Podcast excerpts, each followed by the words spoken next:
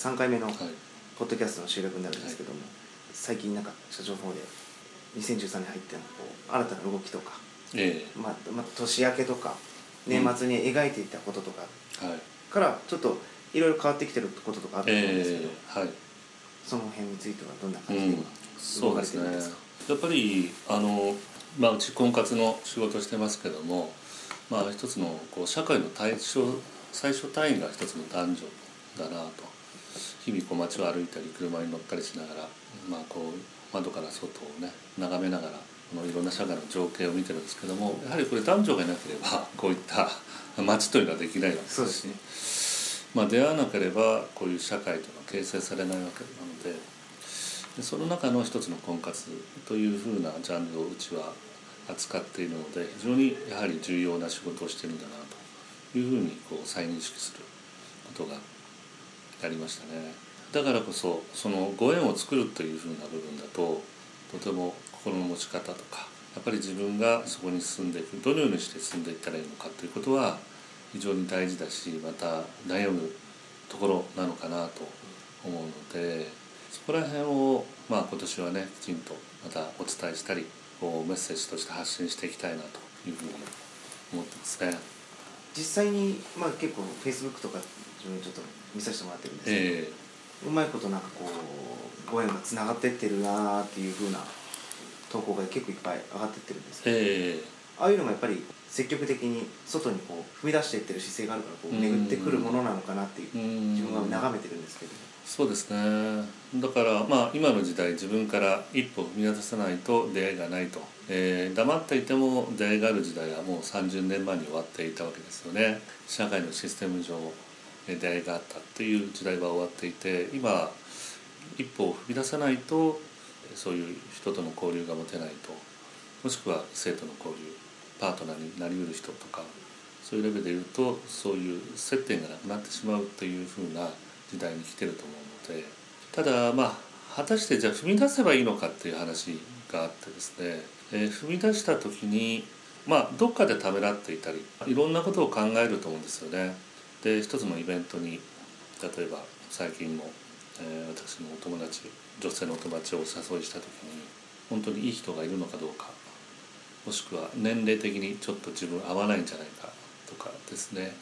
もしくはダメだったらどうしよう。結果が伴わなければどうしようとか、うん、なんとなく見られるのがすごく恥ずかしいとかですね、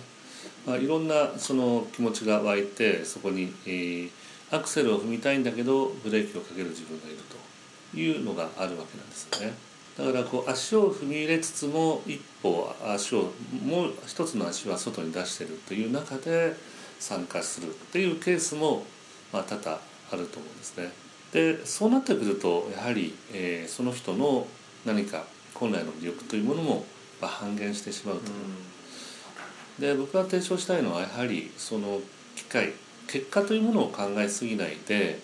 もし参加するんであれば本当にその場を楽しんでいくっていうスタンスですね。いろんな人が来ているリアリアリティというものをきちんと体感する。その場でいろんなことを考えるんではなくてとにかく出会った人一人一人まあ好みの人もそうじゃない人もたくさんいると思うんですけどもそういう人たちとの関わり合いをきちんと持つと。みんなと付き合ってくださいっていう話はないのでその場を楽しみきるっていうふうなことの中で今までは違ったものが見えてきたり、えー世界が広がるっていうことがあると思うんですね。でそうやってこう前向きに楽しもう、えーその場を受け入れてというふうな積極的な気持ちがあった時に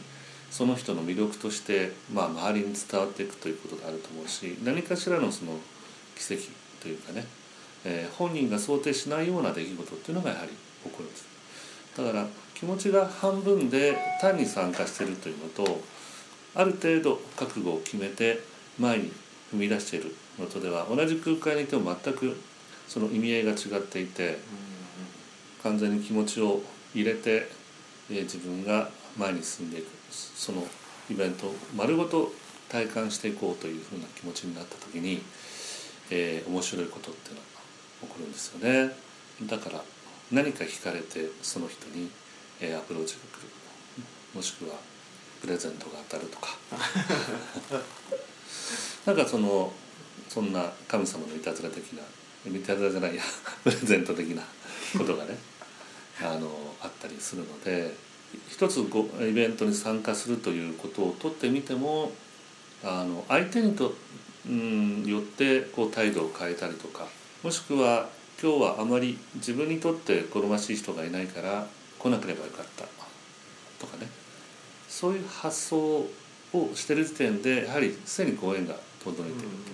ぱりその空間丸ごと楽しもうと味わい尽くそうというふうな気持ちの中で今日は来てなかったけれどもお友達を紹介してもらったりとか次につながるご縁に展開していくということは最終的にどういう気持ちで自分がその機会出会いの場に参加しているのかということによって、えー変わってくるのかなというふうには思いますね。何よりもそういう姿勢をそうやって参加することによって自分が乗り越えた部分もあるし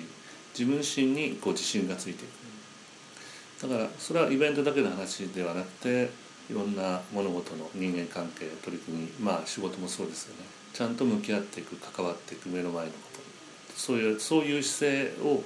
こう日々保っていくことによって、えー人として成長していくと思うんですね。で内面性がどんどん磨かれていくと思うので、えーそうした時に魅力がどんどん出てくるということにつながっていくんじゃないかなと思ってます。あの質問なんですけど、はいそういう例えば好みの相手とか、まあ、もちろんプライベートでそういうこととかももちろんそうですけど仕事とかでも例えばすごくチャンスが巡ってきたりすると逆にこう興奮しすぎてなかなか飛び込めなかったりする人とかもいると思うんですよ。そういう時ってなんかどうしたらいいとかっていうのはあります？そうですね。だからあのどっちかですよね。だから気持ちが萎縮するのか、えもしくは興奮しすぎてしまうのかといういずれにせよあまり良いことではないわけですよね。常にこう中間の自分自身でいることが、えーとても大事だと思うんですね。じゃあなぜ興奮するのかってはい。ありますよね。ありますね。うん、だからそれは非常に興奮だし興奮っていうのはまあ一つの緊張が伴っていくわけですから、えーある意味、えー焦りっていうかね焦ってしまう。ということは、まあ、自分を逸脱してしまうというふうなことにもつながってきますよね。なぜ興奮してしまうのかっていう。本来であればあのその興奮しない方がえー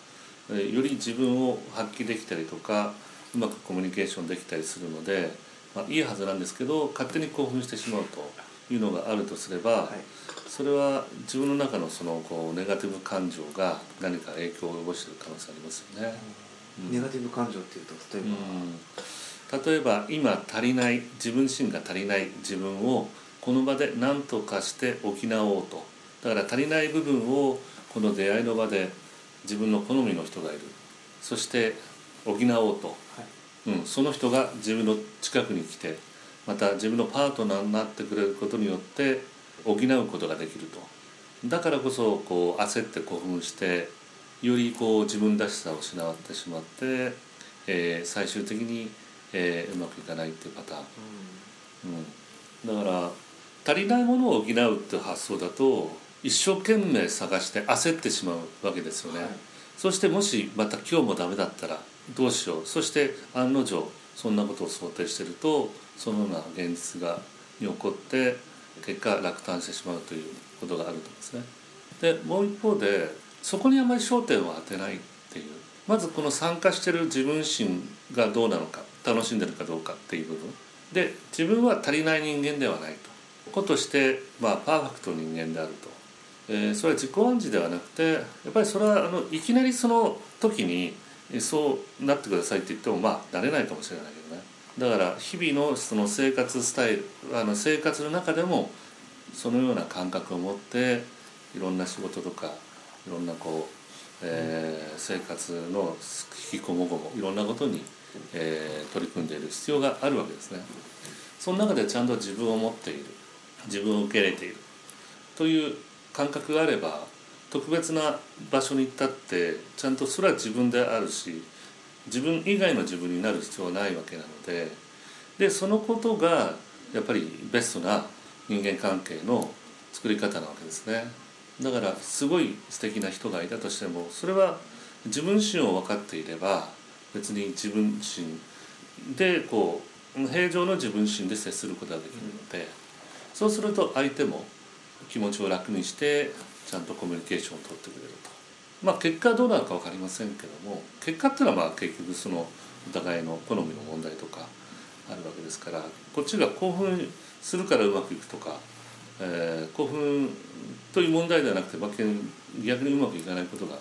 たくさんあるわけですだから常に自分をもきちんと理解して平常心でいるまあそれはイベントに参加する前から常にその自分の一つの価値観の中でそういうものをきちんと置いて、えー生活していくことがすごく大事なのかなと思いますね。例えば理想の自分の姿とかってあるじゃないですか、うんそこからの引き算って考えるんじゃなくて、えまあ今の自分っていうものをそのまんま、うん。何が起きようとも受け入れることが大事ですよっていうことにもなるえんです、うん、そうですね。おそらく理想の自分というのはまあ自分で想像している自分というのがあってじゃあなぜそうなりたいのかっていうことをまたそこを考えていくもしくはそこを逆に疑ってかかっていくっていうなぜそうなのっていうことなんですよね。自分が理想の自分であればもっとうまくいくのという発想だと思うんですけどなぜ自分がそう思うのかっていうところの中で、えー考えていく必要もあるのかな。ただ一方で基本的にまあ私もそうなんですがやはり二十歳の時の私と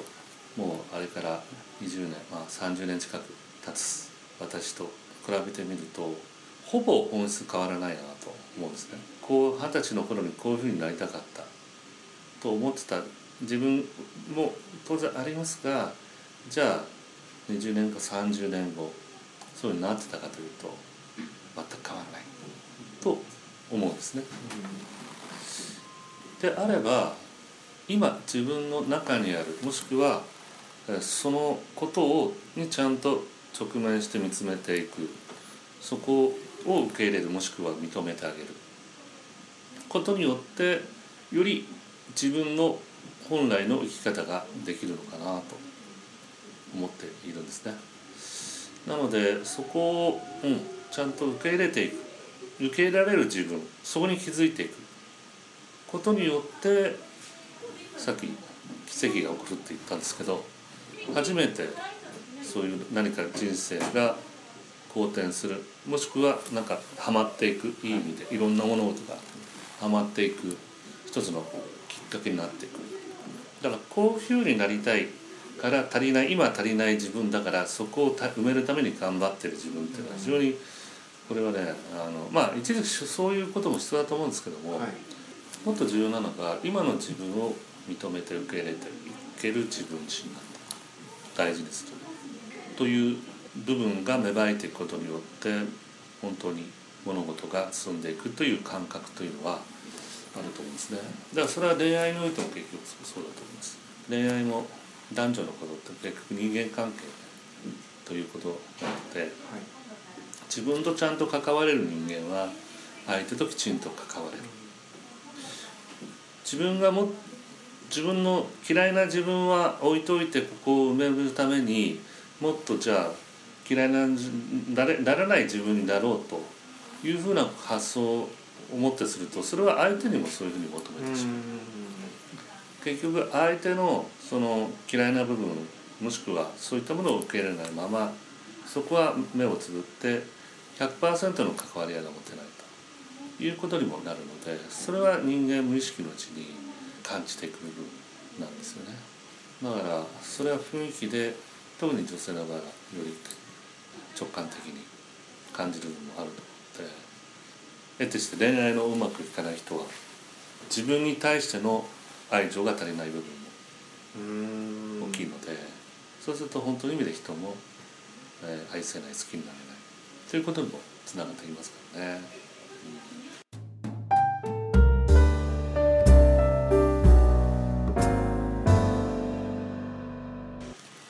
まああのこれは収録するかどうかわからないんですが、い。あのまあ男性のセミナーよく依頼が来てはい。男性のセミナー。うん、男性の、まあ、いわゆるコミュニケーションセミナーですね。よくあの自治体関係からお仕事いただいて、まあ、現場に行ってお話ししたりするんですけども、まあ、コミュニケーションセミナーというといわゆるテクニック的なことを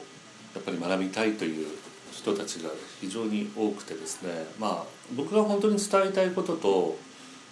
その参加者受講生がその求めてることっていつもだいぶギャップがあるのかなと。ああなるほど、うん、だから女性にモテるためにはどうする？どういうレストランに行った方がいいの？とかどういう車極端なし質問の中でどういう車を買ったらモテるんでしょうかね、例えばじゃあどういう服の色を選んだらいいのかそうそうそうそう。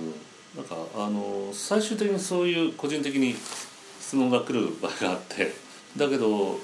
うん、僕はその時に話したのはあのまあ車はとにかく何でもいいと。じゃあなうんとその彼が言った、まあ、その今時のかっこいい車を乗ったらモテるのか。いやそれはそうじゃないと言ったんですね。その車にとってふさわしいその彼と彼がそこにマッチしていれば何の違和感もなければそれはモテる。だけど車だけが素晴らしくて彼が非常に違和感の塊であればそれは絶対持てない。逆に気持ち悪いような話になってしまうわけで。であれば最初はに車を考えるんではなくてやはり自分の大発性というか心の何が好きなの自分らしさって何なのっていうところを本来は求めていかないといけないと思うんですよね。ただそれは非常に時間のかかることなのでやはりセミナーで私も前から見た時にすぐそっちの方に行ける人とやはりちょっとこうだ時間かかりそうだなって方とその一瞬のうちに分かってしまうわけですね。はい、えー、だから表面的なこうテクニック的なことだけを学んでもその内発性がちゃんと育っていかないと結局その絡まれてしまうと、うん、あの、うん、なんとか車に乗られてるとか、うん、服に着られてるとかっていう、ね、当然服があのすごく清潔感がなくてダサければ当然モテないんですが、はい、じゃあかといってじゃあ服が良くてね外見を磨くだけでいいのかっていうことを考えると、はい、その内発性が育ってる方に関してはそれでいいわけですけど育ってない方に関してはやっぱりそれは難しいんですね。うん。だからその開発性を育てていく。その個人個人の魅力がこう出るように持っていくためにはこれは長い年長い年月というあれなんですが少しお時間かかる方がいるしすぐにそっちの方に行ける人もいるっていうのは事実ですね。でも自分がそこに行きたいパートナーを見つけたい結婚したいという考えがあれば必ずそこに行けると思うので。えー、そういうことは日々感じますね。ただパートナーと出会いたいっていうだけじゃなくてその後の幸せのことも考えると、えー、その方が逆に近道だったりそうですねですかね。だからこれは単にパートナーと出会うという目的ではなくてその人のその生きている意味とかそういったものをちゃんと再確認する一つのきっかけであってそれはまあ一つの婚活結婚というねきっかけではあるんですけども、はい、やはり自分自身と向き合っていく。そして成長していくっていうことがとても大事なのかなと思いますね。